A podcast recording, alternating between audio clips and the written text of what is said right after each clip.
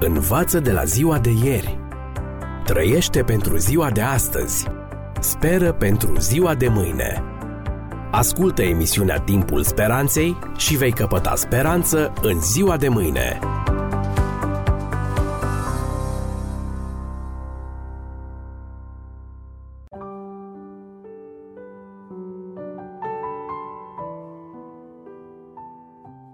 Stimați prieteni, bine v-am regăsit la o nouă ediție a Ghidului Radiofonic pentru supraviețuire în secolul douăzeci și unu. Vă spuneam data trecută că Apocalipsa nu este cartea nimicirii omenirii, ci cartea salvării omenirii de efectele păcatului și din dezastrul pe care omul însuși, în cooperare cu puterile diabolice, și-l pregătește. În ciuda iminenței unui dezastru venit din spațiu sau provocat de om și în ciuda faptului că omenirea dansează pe marginea prăpastiei, nimeni și nimic nu-l poate surprinde pe Dumnezeu. Prima veste bună a Apocalipsei este că Dumnezeu ține lucrurile sub control, indiferent de erorile umane și de opintirile demonilor.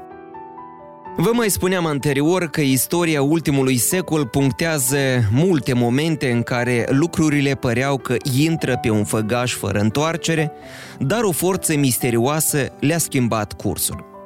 În această ediție vreau să vă relatez un alt moment. Suntem în o mie nouă sute patruzeci și patru, în plin război mondial. Pe frontul de răsărit, trupele germane se retrăgeau. În Africa fuseseră înfrânte. Totuși Hitler era încrezător. Știa că deținea încă toate șansele pentru victorie. În laboratoarele și în uzinele sale secrete erau în derulare proiecte extraordinar de sofisticate, aflate cu mult înaintea tehnologiei vremii. Naziștii operau deja cu un computer digital Z patru, aveau rachetele V unu și V doi, modelul V trei era în curs de finalizare, savanții perfectau tehnologia navelor circulare gen farfurii zburătoare. Se experimenta un bombardier, America bomber, capabil să traverseze Atlanticul fără realimentare, dus întors, și să bombardeze New Yorkul.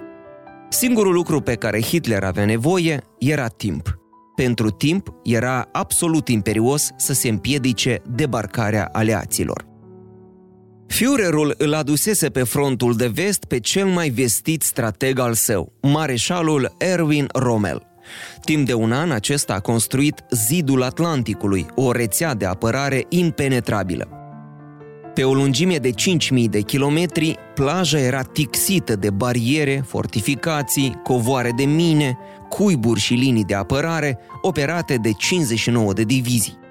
Aviația germană din spate aștepta gata să intervină. Din toate punctele de vedere, o debarcare a aliaților era o imposibilitate. Conștient de riscurile imense, generalul american Eisenhower pregătise un bilet. În cazul în care debarcarea eșuează, iau toată vina asupra mea. În luna iunie, în canalul Mânicii, vremea era plăcută și liniștită. Din considerente tactice, debarcarea avea nevoie de o noapte fără nori și cu o lună plină. Data optimă ar fi fost cinci iunie. Însă în acel an, o furtună teribilă, cea mai rea din ultimii patruzeci de ani, a răvășit canalul, obligând amânarea debarcării. Prinzând totuși o scurtă acalmie și cer senin în noaptea spre șase iunie, Eisenhower a ordonat startul. Dincolo, în liniile germane, era liniște. Cu toate că zi după zi germanii așteptau debarcarea, tocmai atunci, pe șase iunie, apărarea era ca și inexistentă. Exact cu o zi înainte, aviația germană fusese relocată mai spre sud. Din cauza furtunii, torpedourile germane și submarinele, care de regulă mișunau în canal, erau ancorate în radă. Comandanții germani, după ce au consultat prognoza meteo, au exclus debarcarea și au ordonat repaus general. Mulți ofițieri superiori și-au luat liber de weekend. Cu toate că Joseph Goetz, șeful Serviciului de Informații din Paris, a prins mesajul codificat transmis pe cinci iunie de B B C către unitățile rezistenței franceze că încep debarcare. Goetz a raportat imediat superiorilor și tuturor generalilor. Aceștia însă, considerând că este o alarmă falsă, au ignorat-o. În plus, pe șase iunie, pe frontul german lipseau exact oamenii cheie. Mareșalul Rommel, vulpea deșertului, plecase la Berlin exact cu o zi înainte ca să serbeze ziua de naștere a soției. Comandantul diviziei douăzeci și unu de tancuri, Eger Foechtinger, plecase cu drăguța lui la Paris. Iar Hitler, anxios și obosit, se retrăsese tocmai atunci în vila sa din Bavaria. Cu câteva ore înainte de debarcare, Hitler luase un pumn de somnifere și ordonase tuturor, sub pedeapsa cu moartea, să nu fie deranjat în următoarele douăzeci și patru de ore. În ziua Z, cele șapte mii de vase și unsprezece mii de avioane ale aliaților, cu peste o sută șaptezeci și cinci de militari, n-au întâlnit niciun vas, niciun avion și niciun submarin german. Deși flota aliaților a fost reperată de radarele germane, nu s-a dat alarmă. O simplă diversiune. Care nebun ar porni pe o asemenea vreme? Singurul general care a înțeles situația, bătrânul von Rundstedt, a ordonat imediat diviziei douăzeci și unu de tancuri să se mobilizeze. Dar ordinul lui a fost oprit. După ultimele dispoziții, doar Hitler însuși avea voie să disloce tancurile. Să-l trezească, n-a îndrăznit. Când în sfârșit tancurile au primit ordinul de atac, era deja târziu. Momentul critic trecuse. Pe lângă aceasta, avioanele aliaților le-au mai distrus și o treime din tancuri. Revizuind șirul evenimentelor, publicația britanică Daily Telegraph, în articolul Miracolul Zilei Z, scria, citez, doar prostia și naivitatea poate să nu înțeleagă rolul uriaș pe care l-a jucat providența divină în rapida schimbare a soartei războiului. Stimați prieteni, cartea Apocalipsa nu este nicio întâmplare nefastă și nici opera unei conspirații. Pentru o înțelegere corectă trebuie, înainte de orice, să lămurim problema de fond.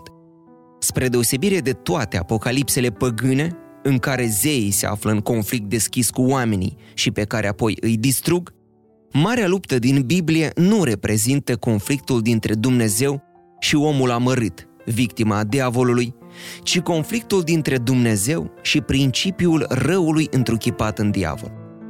Este cu totul regretabil că frescele medievale îl prezintă pe diavol în postura de salahor al lui Dumnezeu, chinuindu-i voios pe păcătoși în scene de iad.